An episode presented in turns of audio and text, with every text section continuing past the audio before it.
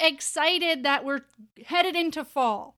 I get super excited for fall. I just love the idea of four seasons, even though I don't have them. Uh, you can't tell that it's fall here in Florida, but hey, at least when I'm scrolling on my phone or watching TV, I get to see some people in sweaters and some changing leaves, and that just makes me super excited. I love the thought of coming down into quarter four and kind of, I feel like it's just this time that we are able to go inward a little bit more. We're able to take some more breaks. Uh, we've got holidays coming up. Family really matters during this end of the year time. And I know for a lot of people, 2020 has been fast forward and slow motion at the same time. None of us know what 2021 is going to look like. So it's just kind of nice to be settling into quarter four, uh, this holiday season, this fall season. I know some people might be like, Rebecca, slow down. It's not holidays yet. But I'm really starting to feel like September, you know, October is just a couple weeks away and I have a couple more uh, big events that I have to do for my day job for Stable Moments uh, that are happening in the next couple weeks. And then I feel like we get to like slow down. And it's just a really nice time of year when all of our big major events are done and we can kind of go inward and work on ourselves and rest a little bit. So, really excited about that. I'm actually going to move right into our guest for today. So, I got this guest because on the Facebook group, somebody asked, you know, what's the role of the school in all of this? How can they help end the foster care crisis? What should the school be doing? How much can we expect of the school? So I went on to the Attachment and Trauma Network website and I found their school director. And she is Melissa Sadin. She is a doctor of education and she also has an adoptive son that she got from an international ad- adoption who taught her a lot about trauma and being trauma informed and understanding kind of how education and being trauma sensitive was so critical um, and how much it was lacking. So she actually will tell you about her background and how she created her own PhD so that she could help other schools be trauma sensitive. But she uh, has done research on the perceptions of teachers working to create trauma informed classrooms. She's a published author and has produced numerous webinars on which you guys can can watch and they can be a resource to you on children with attachment and trauma in schools. Currently, she works as an educational consultant and a developmental trauma expert, providing professional development to school districts, municipal service providers, and parents. So, she was the perfect person to talk to about this. And you will see that she is just so passionate about this. She's so giving of her time, and she has this ducks and lions approach to the classroom that you guys are just going to love. Here we go. Hi, I'm Rebecca Britt, and this is the Stable Moments Podcast, the show where we discuss all things related to the foster care system and early childhood trauma, from foster parents, trauma experts, former foster kids, and beyond. We'll take a deep dive into the complexities of the foster care crisis in an effort to better understand how to fix it. Well, thank you so much for joining the Stable Moments podcast. I actually the re- I reached out to you because we had somebody I do a ask uh, my Facebook group for topics, and I have not done anything on education and where education plays a role um, in the foster care crisis. And education's huge, right? We see all the time that you know, actually even right now during COVID, we're seeing less um, allegations of abuse because teachers aren't having eyes on kids and more abuse is happening in the home. So we know how important school is. And so if you could just start by giving pe- introducing yourself and giving people a little bit about your background, that would be awesome.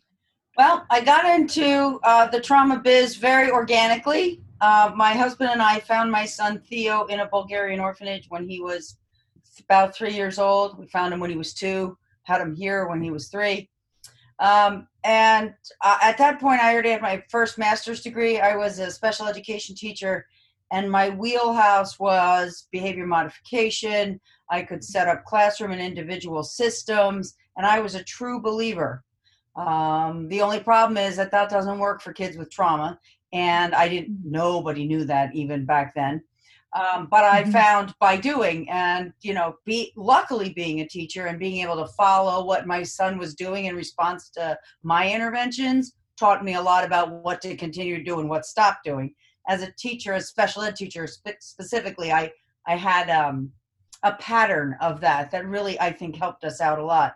And then I found a few people along the way, tiny little voices in the woods. Really back then, this was 20 years ago. My son's 22 now uh, and um, then found more and more people until I finally, you know, I got my second master's. I was an administrator.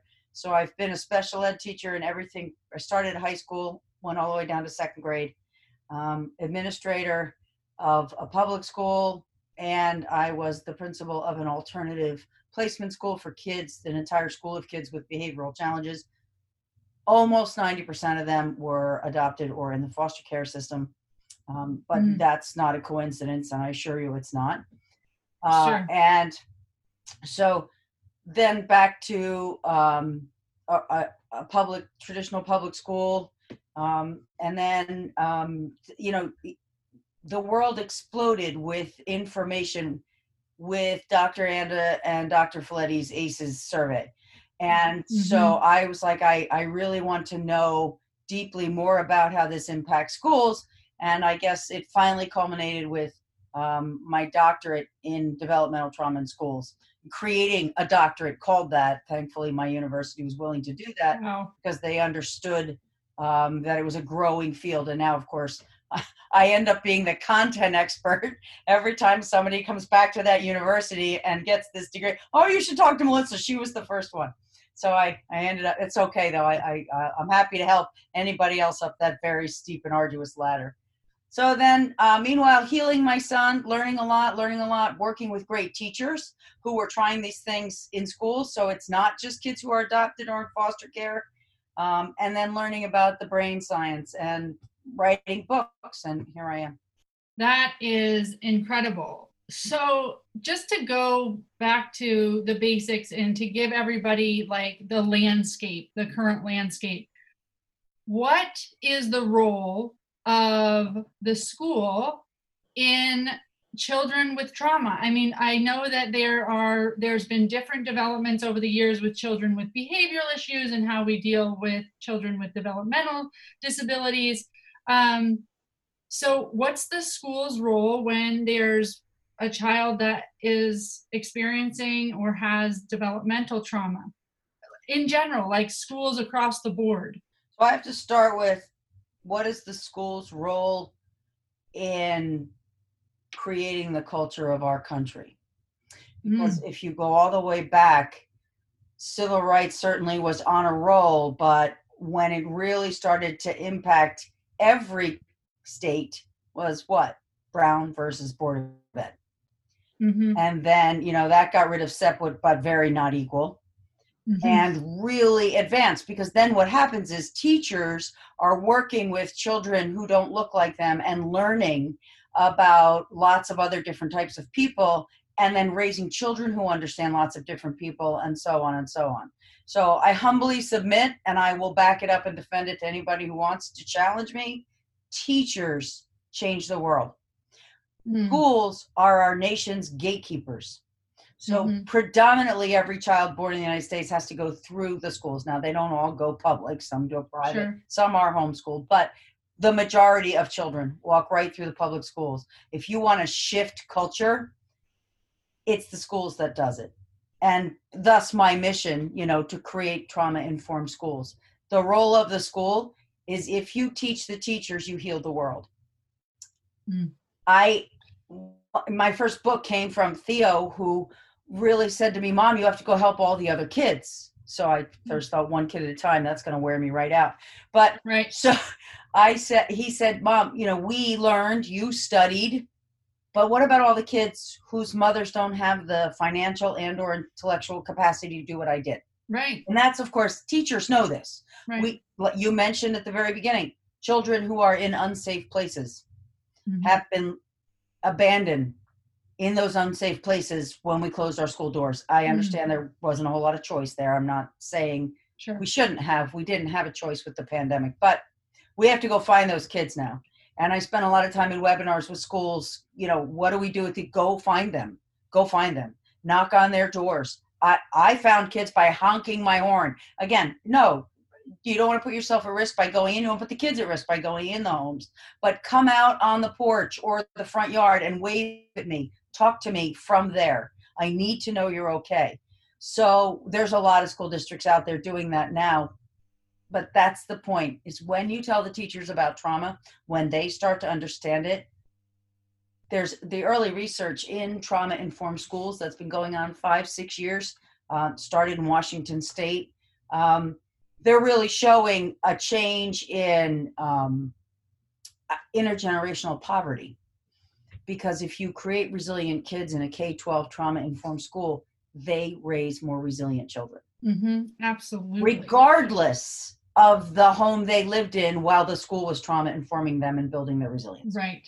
Right. So it's a it's a proactive way to get at this the problem and and i am a big fan of all of our community services i live in new jersey in a county that is very resource rich and i love these folks and and talk about frontline heroes that they are doing but only if the family comes to them in most cases mm-hmm. right correct yeah. so again even though you have all these great social workers you have child find services you have protective services um, social agencies that help women who aren't safe but the women have to go there yeah. We see it all march right through our doors, which is why I think we, more than anything else, can change the world. And the teachers and the teachers' unions have also been very instructive in um, moving Washington and, you know, legislation. So, what does a trauma sensitive school look like? I love Chris Blodgett's um, definition. Um, it seems to be getting lost. I, I, wish he would promote it more. He's a professor at the uh, Washington State University, so he's not into promoting his own brand. But if he were, because he's created trauma sensitive, trauma informed, trauma focused. People are turning and using trauma responsive.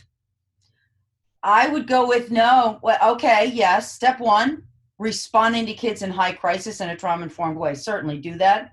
But trauma informed schools are proactive because you can't always know the children sitting in the chairs who might have trauma. Sure. So, Chris Blodgett's definition trauma sensitive, um, people kind of know, like, well, there's this thing trauma, right? Maybe something about the ACEs survey. Uh, trauma informed, well, now we're actually starting to put programs in place at different tiers of our school to interventions to support kids. Trauma focused, from the curriculum on up to every single club, there's an understanding of how these things support children who may have trauma and doing away with some of our long held systems that hurt children, not only children with trauma, but hurt all kids. So I aspire to the schools that I work with to help them become, over time, trauma focused. It is a culture shift and it takes a long time a more immediate framework that I use from SAMHSA is what's called the four R's of a trauma informed organization, which certainly works in a school. Everybody has to realize the prevalence of trauma. I am, like Dr. Ann and Dr. Felitti, a big, huge fan of every adult in this country needs to find out what their ACE score is because you can double the longevity of your own life. But if you know your ACE score and are getting help for that, you're going to raise more resilient children. So there's so much to that work. So everybody, adults, adults in the school need to know about ACEs. You don't talk to kids about their own trauma to school. That's not what I'm saying. Then you recognize the impact, and that's where teaching teachers comes in. But we every school has a system for teaching their teachers, and they need to know the new brain science because most of them did not get it in college. Right. Um, that's starting to turn. Some schools started with master's programs, but I think it's going to be built into um, your child development class that every teacher has to have. And then um, you need to start to respond in a trauma informed way. So that's the third R. And the fourth R is to resist re traumatization because we have to stop doing some of the things we did based on old science because we thought it was what we're supposed to do for kids. Okay, I love this. So first of all, for any of my listeners that doesn't know about ACEs or the ACE survey, it's advanced or it's adverse childhood events. And I love that you are saying uh, that adults, it doesn't matter if you're a teacher or not, adults working with right. kids should be doing their own, getting their own ACEs score so that we know, you know, where we are. Uh, and what work we need to do. We talk all the time on this podcast about it starts with self awareness and how mm-hmm. what you're bringing to the interaction. So I love that. Um, I will. I would like to link. Do they have free ACEs surveys and tests? ACEsconnection.com. ACEs Connection. So I will link to that. And I'd also like to link to a resource that describes the the four R's uh, for any trauma informed organization because because that's huge. And I, I know that there's a lot of um, parents or service providers that just wish that the organizations, the other organizations that the child that they work with were trauma informed. Um, mm-hmm. And I know as a case manager, I so often, like, part of my job as a post adoption case manager was just going into school. The parents had the worst time with the schools. They were getting called in every day. The kid was at risk of getting thrown out of the school and the behaviors that were happening were you know he's destroying the bathroom he's ripping little pieces you know very typical dysregulation behaviors and i would have to go in and say like hey so you know just teach some like attunement where was he at eight in the morning you know were there little signals that he needed maybe a, a check-in or a walk down the hall so all of this though adds takes a willing school takes a very committed staff takes a holistic team. So, what do you suggest as far as um, which staff members are doing what? And I'm sure that it's a very interconnected team, but is there a role for the counselor, a role for the teacher? I mean, if you're talking about going and checking up on some of these kids. I know that recently my husband's a teacher, so I do know that they have sent the resource officer out to actually put eyes on kids that haven't been checking in virtually or whatever. So who who navigates whose role is who in this uh, trauma sensitive environment? Okay, so I call it the reading revelation. I train uh, sometimes, you know, thankfully a school district will put 70 people in the room. So I say, oh, to all these K 12 teachers, counselors, school psychologists, administrators, raise your hand if you don't think reading is important. Mm-hmm. No one does because we all know as educators whether I'm a reading specialist in, in an elementary school or not. And then raise your hand if you actually teach reading. And the elementary school teachers will, by and large, even all the way up to fifth grade, raise their hands but the high school teachers don't raise their hands because they're not teaching reading. Correct. But they will tell you that if a child has below grade level reading struggles, then it becomes their struggle. Mm-hmm. So they understand this. So I say to you, yes, that trauma informed schools is not the next thing you have to do. It's the only thing you have to do. Mm-hmm. Because guess what? Read kids cannot do anything else in school if they can't read, but they can't learn to read if they have trauma that goes unmitigated. So it's it's even more important than that. You know, if, if you are trying to teach kids who are starving, you are completely wasting your time. Feed them first. Mm. Because all the greatest curriculum in the world can't work if the child is dysregulated or hungry or tired. And you know, the, the behaviors you were describing before, when you understand the brain of a child who's not gotten what they needed because it's not always that someone's hurt them it's that they've had separation, and every foster and adopted kid on the planet has been separated from their birth mother for whatever reason. And so that separation can manifest itself into destroying the bathroom. So Bruce Perry, I love it. His, my favorite thing he says, you have to name the monster to tame the monster.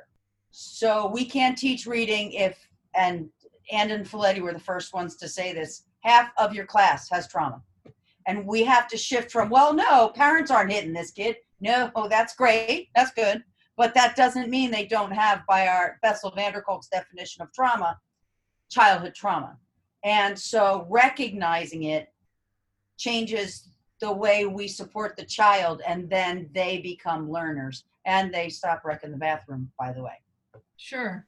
So, how do we recognize trauma?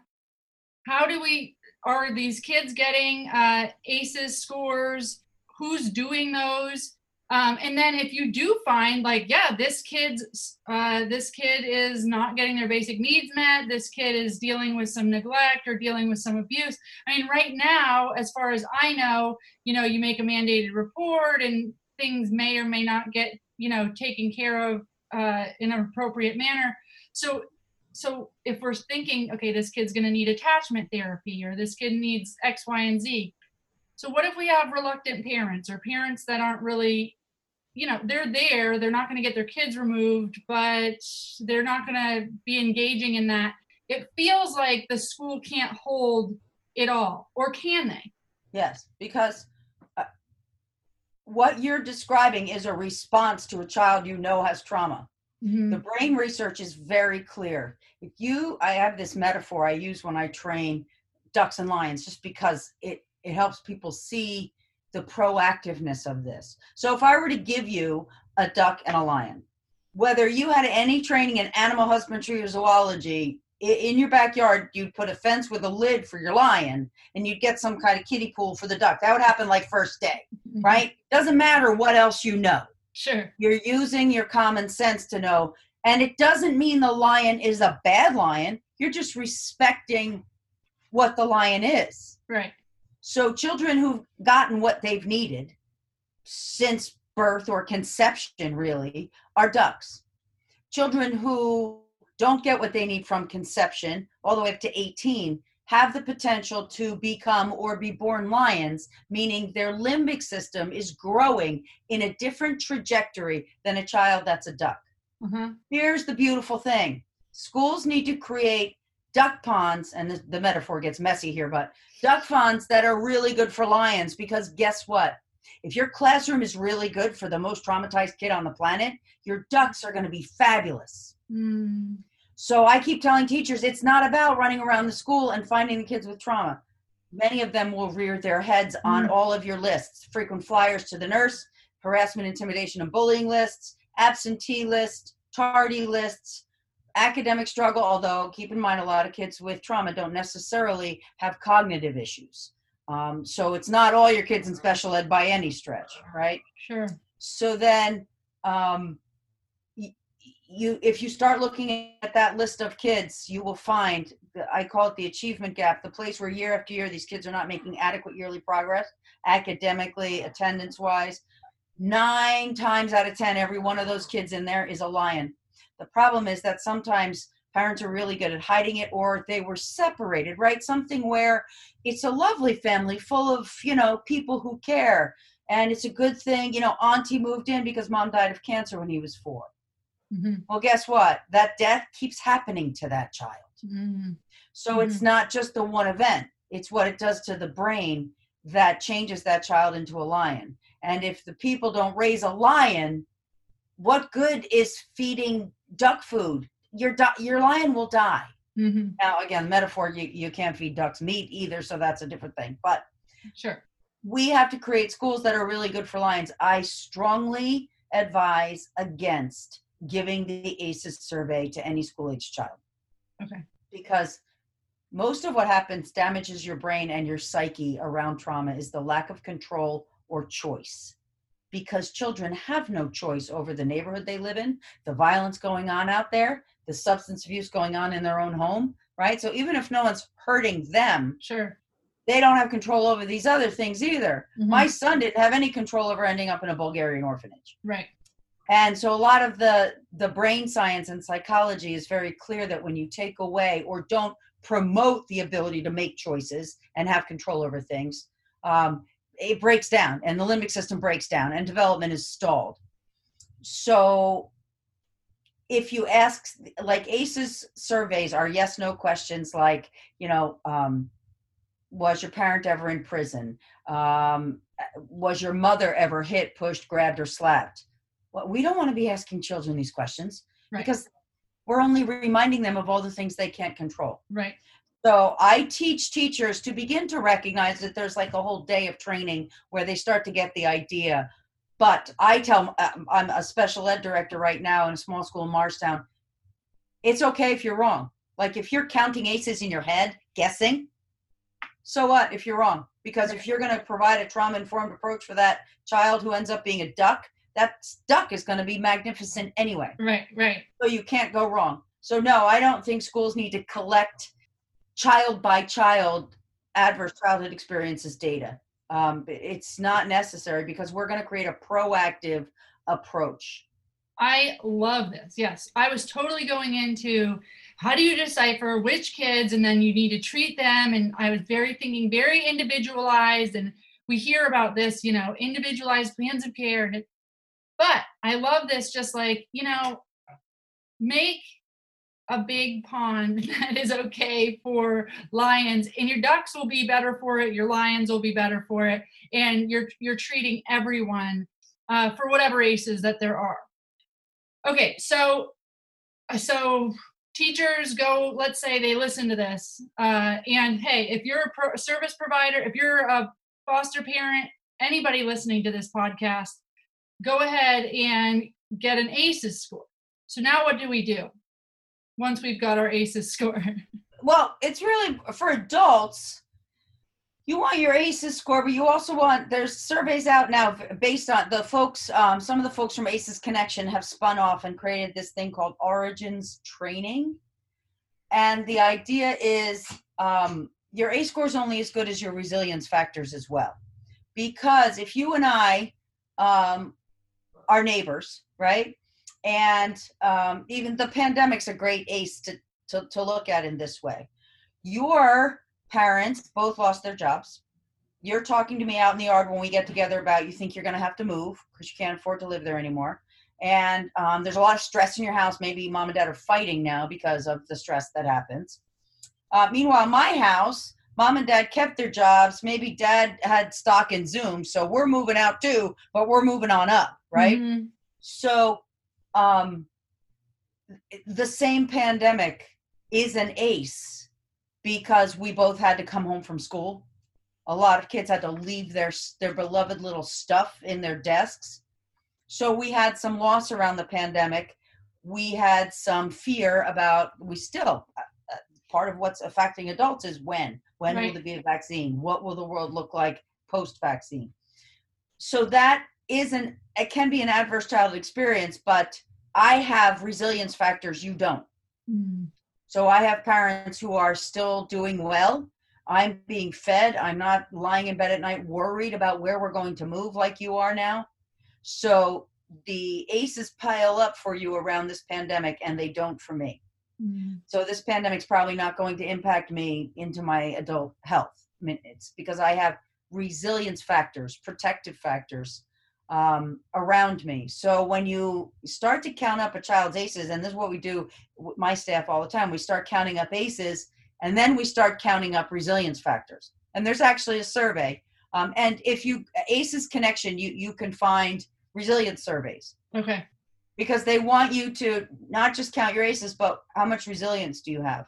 Because mm-hmm. that will lessen the impact of those aces on your adult health. Sure. So if your resilience factors are not so high, but your ACE score is five, six, seven, eight.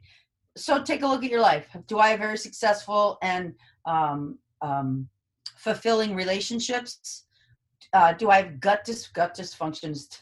So common among people with high ACE scores because it's your stress response system. Mm. Um, so heartburn and um, lactose and gluten intolerance. Please, not everybody with a lactose intolerance has high ACE score, but um, that kind of inability to process things over time um, flirting with substance abuse or maybe having a full-on substance abuse or anorexia or bulimia or overeating or you know what's what's going on with you? And so if you have an ace score over four five six whatever it is that's happening to you you want a doctor that's ace informed to treat you whether it's a psychological treatment or a medical treatment. Wow. Um, and then yeah you you can actually turn back time and restore your longevity by treating your ACEs. But we need doctors and psychiatrists who understand ACEs and uh, Dr. Nadine Burke Harris is on that. She's the Surgeon General for the state of California, and she's starting to require ACEs information and certification for licensing. I love that. And I think, yeah, so California's a pilot for this thing. I would love to see that woman like become the Surgeon General for the United States. I don't have any idea what her political aspirations are, but um, this concept of, you know, in order to be a doctor, you have to know about this. So, um, uh, you know, I've had people say, well, what if my doctor doesn't want to learn about ACEs? I'm like, oh, fire any doctor you have that says, I'm not learning anything new. Right. No, thank you. Check, please. I'm going to go find a doctor who's really aggressively lo- working to be the best doctor she or he can be. So I, I've asked all my doctors, two of which studied up and were all excited about it, and remarkably, two who said, yeah, I, I've been paying attention. That is so cool. Yeah, and I could see. Uh, I feel like the response would be, you know, you need to see a psychologist. Um, Not always. um, but I would hope that it wouldn't be because we're needing to see primary care be a bit more holistic, right? Um, oh my gosh, that's like so helpful. And like, I'm, I try and tell people all the time, even if you are not like right in the thick of it. You're not a therapist. Maybe you're not even meeting with a kid once a, a week or you can do a lot for these kids and for this world by addressing your own stuff. And boy, you know, the, the world is rich right now for healing, for us to do our own healing. So I love that you have reinforced this message that it starts with us and it actually starts with us maybe touching some things that we were like, no, we just wanted to help somebody else. We didn't want to have to shine a light on that stuff. And it's like, it kind of starts there because how can you help somebody shine a light on their stuff and heal their stuff if you're resistant, right? So I totally, absolutely love that. It needs to be a requirement for um, foster parents. That there's work being done. CASA is aware. You know, um, in New Jersey, we have something called the Tri County Services. The, there's three large counties in New Jersey um, that kind of work together and share and pay attention to each other. Um, and so the Tri County CASA supervisor has built it into the training for CASA so that you understand that, that, that you're, you're dealing with lions, right? And so then helping the schools changes the conversation. We've now, because of CASA, we're getting some um, JADs and some of the judges aware of this, and it completely changes the way you respond to the child. But I, I would just love to see. I'm sorry, you can't be a foster parent until you take this two-hour course where you learn about your own ACEs and you make sure you understand because every single child in your house doesn't matter if they have three or ten ACEs. Every one of those kids is a lion by virtue of being in the foster care system. So you said uh, without taking this course. So is there something beyond the survey that people can take to actually make meaning of their results? Well, there's, there's not. I mean, I, I suppose there are some things online. Um, there's probably some webinars out there. Um, ACEs Connection is definitely the place to find that stuff. Sure, okay. Um, Michael Knight, giving him a big plug. Um, if you Google him or look him up on ACEs, he posts a lot of stuff. He's got a lot of free stuff. Um, my books, ACEs survey alone is only one way to look at it. Um, you Mhm. really need a little bit of what it, what it does to the brain and why ACEs will make you sick as an adult um, in order to properly heal yourself and to recognize it in the children that you're working with. Well, now I'm getting so interested because, uh, you know, Stable Moments is a mentorship program. It's a community, we train community mentors to work with children who are have early developmental trauma. And I always talk about awareness, what you're bringing to the work, you're being aware of what triggers you in the work and how to work through that situations. Okay, great. Now I'm hearing you and I'm like, this needs to be re- a requirement of mentors Mhm. this is this is what i could do more to move the needle on healing and uh, better interaction between these kids and, and their mentors so so now i'm excited because this feels more tangible and you know telling somebody to be aware to develop their awareness. Mm, That's why but I mean, it's hard. you don't have to tell me I work with teachers. And one of the things I, I always start and end with self care, like whether my training is one day or six. And so I, I start with them. And what's most important to you? I know maybe if you have kids, but seriously, you need to be most important to you because you can't be there for the kids if you become unwell. So, what teachers do, though, you touched on before compassion satisfaction is a real thing, it's measurable. People who get into the work you and I do have a high level of compassion satisfaction. We're very motivated by helping others to the point where hormonally induced serotonin when we help others. Well, that's great. So I can just help the heck out of everybody and I don't have to look in my own closet. So Mhm. teachers are full of, no, that's great, but you're still helping others. And when you ask a room full of helpers what they do for themselves, it gets very quiet in the room hmm you know, or they're like, well, I, I go to Aruba. That's nice. You go there every weekend because self care needs to be preventative. You got to put stuff in the bank.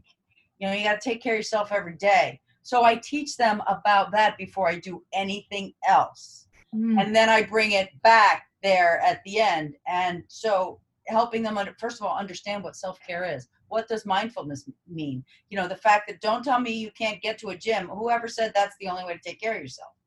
you know, I haven't been to the gym for 10 years because now, thanks to some YouTube videos, I can do yoga and Pilates in my house, you know. but um, so helping people actually understand what it means to take care of themselves. And then I always push administrators, you know, to set a, a system in school where they are provided with time for care and held accountable for it. So we have faculty meetings. We have this thing called the Happiness Challenge and every like twice a year we do this little calendar everybody gets a gets an email of the calendar it's all these take a walk in the woods kiss somebody you know just a whole bunch of 30 days of fun stuff and then at the end though we have a faculty meeting where we sit together we used to sit together and we used to eat too but we we did do it virtually at the end of last school year and you have a self-care buddy so as an administrator it's like find a self-care buddy and make sure you email me your buddy by the end of the week so i know everybody's got one uh, and then you can sit and talk to yourself, and they're they're laughing and they're cracking up because they did or didn't do.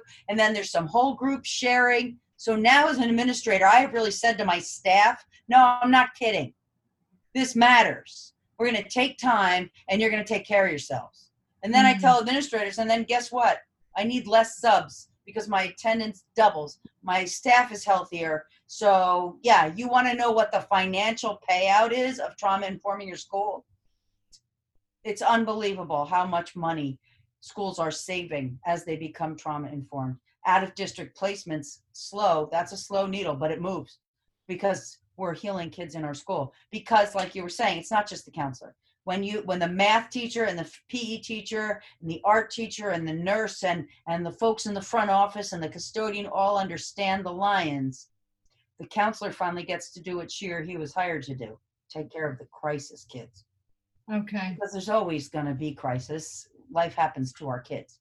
But finally they have the time the energy to really pour into these poor kids who really are in the middle of a crisis because the rest of the school one caring adult every single kid in my school has a care we measured it we checked on it every single kid has a caring adult somebody they're tuned into and over time it might not be a teacher i have anymore but I, I still have lunch with her once in a while. She's like, "Hey, I see you. I'm checking up. You know, how's Yeah. it going?"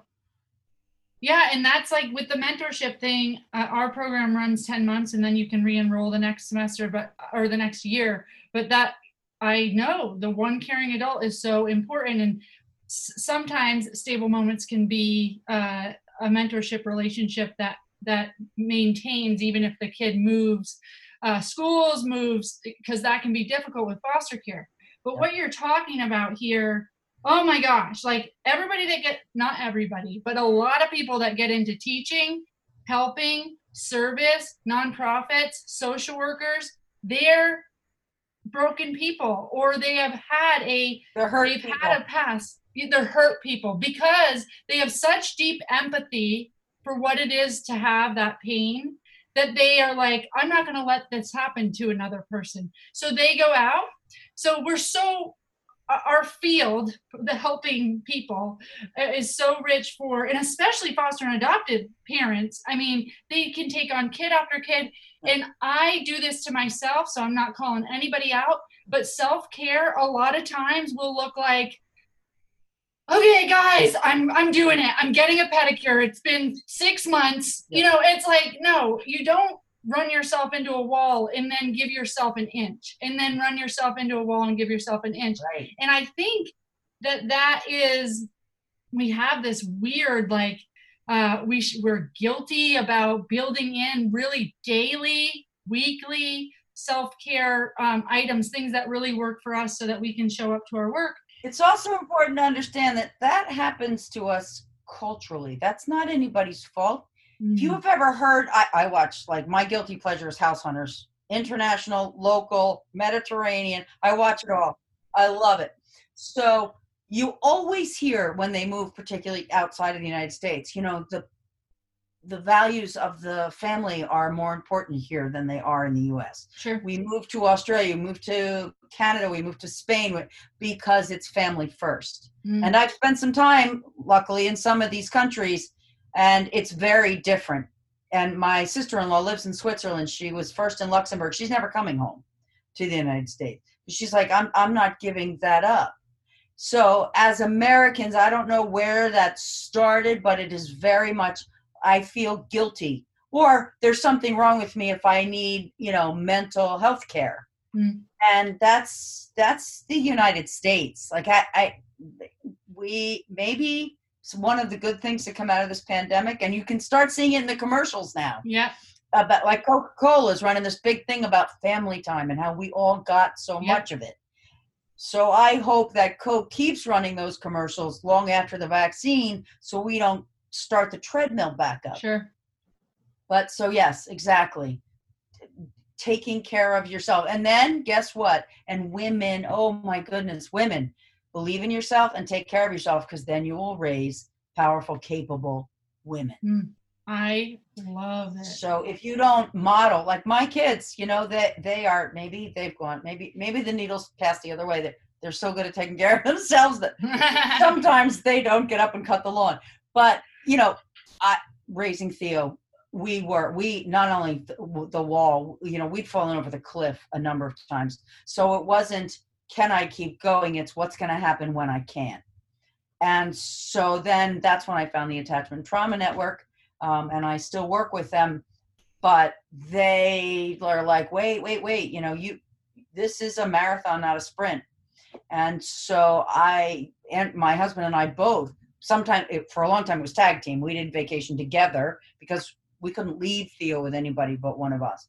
But you know, I went. My sister was kind enough to take me to South Beach for four days and just transport myself. She's like, "We're gonna party." I fell face down on the bed and I pretty much didn't get up for four days. But my husband then started to do things, and so my kids are very used to this concept of, you know, yeah, I'm gonna go do this for me. i yeah We raise better kids. We need it. I know. I know. Well, that's I, I say all the time that I uh, I strive for my goals and I chase my dreams because I'm not going to tell my son you can be anything you want to be and have him look at me and go, well, why aren't you? You know. So we do. We need to lead by example, and that's in every way. So anywhere you're going, I don't want this for my kid. Then make it true for you.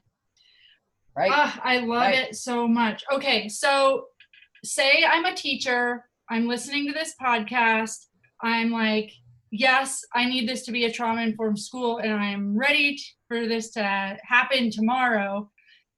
Are there like three things you can do tomorrow to make your classroom um, trauma sensitive or small basic things that people could implement that would help make a, a pond for lions? my um first book, shameless plug, but seriously, No, go ahead. because we want to hear. you know, it, Melissa is not making anybody read an 800 page book. None of my books are any bigger than this, nice. which is why I have a bunch of them. So this it's Theo's 20 things he wishes teachers knew. Mm. Um, so you're going to back up today's conversation in a really simple and so there's definitely stuff in here so dear teacher do this in your classroom Mm.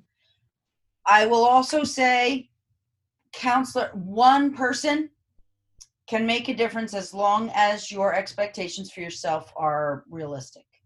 So no one teacher cannot trauma inform the school by herself. And the sad thing is a lot of counselors are and social workers are actually getting more of this brain stuff in their degree programs and they're coming into the school with we have to be trauma informed but nobody knows what that means. And if you can't get even one more person who then gets one more person um, i've seen people burn out. Yeah, of course.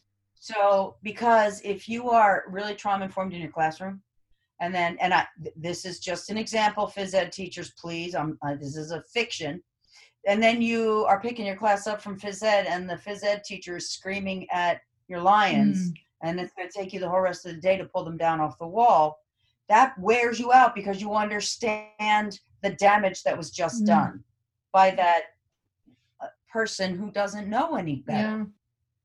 So you have to find a person who will join you and a person. And at the end of the, my whole doctorate was around what do teachers need to create trauma informed schools. And I really was looking for, you know, um, professional development and what tools they needed. And they all did say that. But guess what? Number one was every one of them put as their very first and most important thing a, a, an administrator who understood Mm. because administrators have all the time and money. Honestly, I say that as a joke. They don't have any time or money, but Right. they can start to control what the time and money is spent on.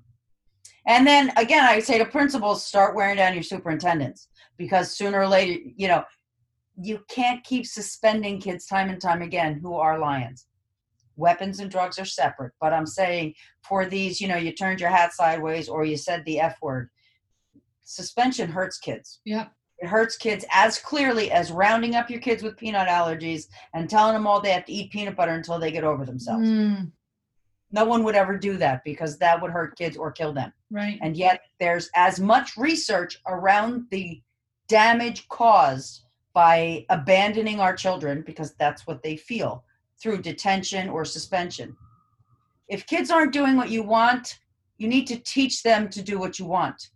They're not doing what wrecking the bathroom because they want to ruin your day Right. at that point, that little boy who's now pulled the paper towel rack off the wall three times, that's all he has. Yep. So to say, Billy, that's it, you're going to detention for he's going to sit in detention. Who's teaching him to manage his dysregulation so he doesn't need to pull the paper towel thing off the wall? And yet, if Billy couldn't read, everybody on the planet would be helping Billy learn to read. Right. Yeah. So why then is behavior their fault? Yeah. Well, and sitting them in that room afterwards and saying, "Why did you do this?" and them saying, "I I didn't." And then and then being accused of being a liar and maybe they were, have no clue why they did it or that they even did it and they were so dissociated. I mean, ugh. so I I get it. Um, Trauma informed teachers trained my me don't ask why. They say, How can I help? hmm, How can I help?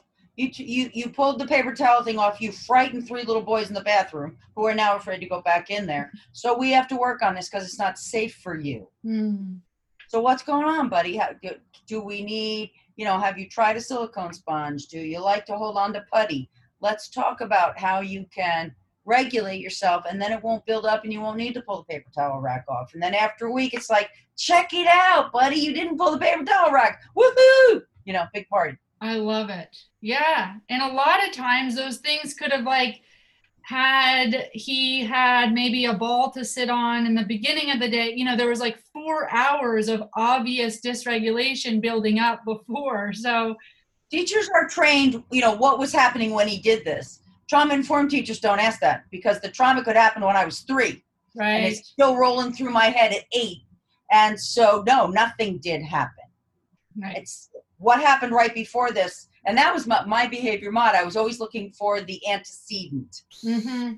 Ah, we we may never know what the antecedent truly is for some of our lions, nor may they ever know. Right. Because Bessel van der Kolk in the book The Body Keeps the Score talks about your body knows everything that happened to it since conception. Yeah. The problem is when you're one, two, three, four years old and people are harming you, Mhm. you have no language for what they're doing. So that memory just gets stored without words, Right. which makes it very hard to articulate. Right. So that means they don't really know it happened to them. Right. And there's no way that you're going to like keep a log of all the triggers and avoid them all. Nope. If we just keep telling kids we love them and we're here to help them no matter what they've done. There's an old, old, it's old and we need to stop doing it. Um, you know, if we don't punish them, they won't learn. That's like saying if you're a witch, you should be hanged, right? Thankfully, we moved past that Yeah. because it's ridiculous. Well, I'm going to tell you right now that if you read anything around the trauma science, read Bruce Perry, read Bessel van der Kolk, you're going to understand why that concept of, well, he has to learn consequence discipline thing is garbage. It's simply look at all your data in your school, find all the kids who have sus- been suspended or given detention. Guaranteed, they are also the kids who have been given suspension or detention again. So it didn't work. So why do you keep doing it? Mhm. Well, partly because they don't know what else to do. So I respect that. Finding other things to do. But first, you have to be able to say, he, he completely trashed the bathroom. Hopefully, he's going to work with the custodian to maybe repair some of that Mhm. after school. Um, but so we need, he's hurting. No, he should sit in here. It, no, you have to let go of that. That's that's like Salem witch trials, really. Like it's it's that old in thinking. Yet I do understand that it gets ingrained in people. They don't know how it got ingrained, but there it is, a part of their the way they see the world. Implicit bias really is kind of what it is. Yeah, I mean, and and we have all over America things that we call planning rooms. They used to be padded rooms, and now they're planning rooms.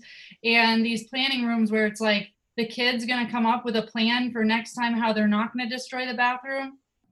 No, not unless you teach them about their brain and show because that's the thing. First of all, every school that I work with learns, you know, what do we tell the kids? You tell the kids about their limbic system because everybody's got one. Yeah. So we can all learn about this. Ducks too. It's a good thing to learn about your limbic system. And then we have all these systems we teach about, you know, how to teach kids, high school kids. What happens is when kids start to understand how to regulate themselves, then they hold on to the ability to access language and then they can maybe make a plan. And depending on their chronological age, with you, who's going to help them with what a good plan might look like. Okay, so I, you've inspired me. I'm like, yes, this needs to happen. So, how is it happening? How are you seeing the progression of schools becoming trauma informed? Are you seeing that schools are becoming trauma informed? Um, how, you know, how quickly is that being picked up? And um, and and how do they, if they are all on board, or if a few people at the school are on board, how does it happen? It happens lots of different ways. There's definitely top down, but there's also grassroots, and both work. Um, again, eventually you're going to need time or money, but um, there are states, Pennsylvania um, has, and Massachusetts have grants um, that all public schools can apply for, for the training and whatever else you need to create trauma informed schools. So when your state department is giving you money, that motivates more people to try to become trauma informed. Uh, Wisconsin has a um, their Department of Public Health is very invested, so there's conversation at a kind of a um, congressional level um, in Wisconsin. Uh, whether that's factored down to every public school, no, it'll get there, but it's taking time. Then there are places, you know, there are still a lot of states in this country where corporal punishment is not only legal, but there's a group of people that meet every year to remind ourselves how we slap kids. Mm. So they're going to need a lot more work than just money to understand that A should never hit kids that aren't theirs. And quite frankly, you shouldn't hit your own kid, but it's Sure. not a perfect world. By the way, perfect parenting is trying, not being a perfect person. Right. So there's brain science, mirror neurons. Kids know when you're trying. Mm. And as long as you're trying, you're raising a great kid. Wow, that's But- beautiful. same thing is true for teachers. Kids know. Theo says it. He, you know, when when he knew he had this one teacher in eighth grade. She was brand new. She was kind of a little afraid of eighth graders. She really wanted to be a fourth grade teacher and didn't get a job in an elementary school. And he kind of knew it. And yet, because she was trying, he even said to me, Mom, I, I couldn't. I wanted to lose my cool, but the poor woman's really trying hard. and I don't want to make her cry. this my my dysregulated son, right? Yeah. Trying really matters to these kids. They can tell, and it doesn't mean you're perfect because apologizing and trying again matters. But so definitely communicating with kids. You have this limbic system. I have it built into my health and PE program now, so I don't have to keep watching it. It happens automatically. Um, kids learn about their limbic system, they get the language for it. Schools need to help kids regulate. And again, it's not just a glitter wand in the counselor's office. We need these things all over the school. Um, so, training definitely read read some books. Um, there are there's conferences. Attachment Trauma Network has the biggest national conference in the country for educators by educators, Mm. um, and that's going to be really inexpensive this year because it's virtual. And um, so you can go there to um, creating trauma sensitive schools, all that together backslash conference um, and read all about our conference. But there are others. Um, again, virtually is nice now because we were in Atlanta last year. You don't have to travel anywhere to be a part of these great um, workshops. Um, definitely, I would read a book like if you're into the psychological side of this, Bruce Perry's book, The Boy Who Was Raised as a Dog. Mhm. um, the brain i geek i'm a big brain geek i love it. So i love bessel van der kolk i do i love him and he knows it. But um, i love his book the body keeps the score. Both of these men incredibly really smart guys who can write books that people with no medical background can understand and articulate another one that doesn't make the top of the list all the time and should that i'm reading is louis cozolino he wrote a book called The Social Neuroscience of Education, Mm. which sounds very scary, but again, it's not it's it's a big book, but the whole back is appendix and indexes and stuff because he wants you to be able to use his work. But um, he really breaks down this brain stuff, but then how kids learn and why trauma impacts not even the cognition, but being successful in school. Um, so I, I love his book too, and my book. My books are shorter than all of those books. Well, I'm going to get all the links uh, to your books so that I can link to them in the show notes. Um, so if you like say for my county, I wanted to go to the school board or I wanted to and just say this is something you really should look into and I wanted to advocate for the you know countywide to implement this. Is there a succinct webinar, a you know, a, something, a video that's like, please, you know, watch this so that you get it. So we just created they. I assisted from far away. Um, this safe schools section of national school boards. So they've created a division, and they understand not just safe schools are the doors locked. So they want emotionally safe schools. So Mhm. that's where I come in. And so they're holding a safety summit mid September. Um, so there's a bunch of us talking about this kind of thing and a, a, a school wide approach to it. I have also said um, that I will train any school board anywhere, anytime for free because I am a sitting school board member and I believe in it. Um, I know they have, you know, hour to two hour long meetings, so I can do a 45 minute, you know, public. I just either have to be virtual or I have to be in your state um, to, to come and do it live.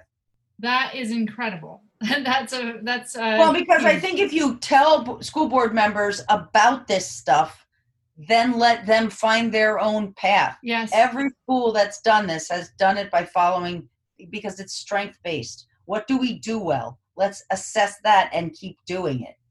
And then look at other things. All right. So for people that aren't going to go to the show notes, can you just say your website? Traumasensitive.com. Traumasensitive.com. Melissa, you are a trailblazer, a freaking rock star. We need more people like you, and uh, you have so inspired me. This has been incredible. Thank you so much for for sharing your wisdom and being so engaging. I'm like, you, I can tell you're passionate when somebody's passionate about what they do. It's contagious. So, thank you so much for your time. Thank you, and thank you for what you do because mentoring is re- it's all about relationship, and mentoring is the best way to build relationships. And one caring adult, as we said earlier, can make all the difference in a kid's school, and then the adult they become, and then the children they raise. So, thank you for what you guys do as well. Oh my gosh, what an inspiring interview. I know that we ran long. We're not going to do a typical outro this week because that interview ran a bit long, but I just couldn't break it into a part one, part two because I thought it was so good and I wanted to continue with the content. So I hope you guys loved that. Share that with anyone, any teachers that you think it would be helpful for. Talk to you guys next week.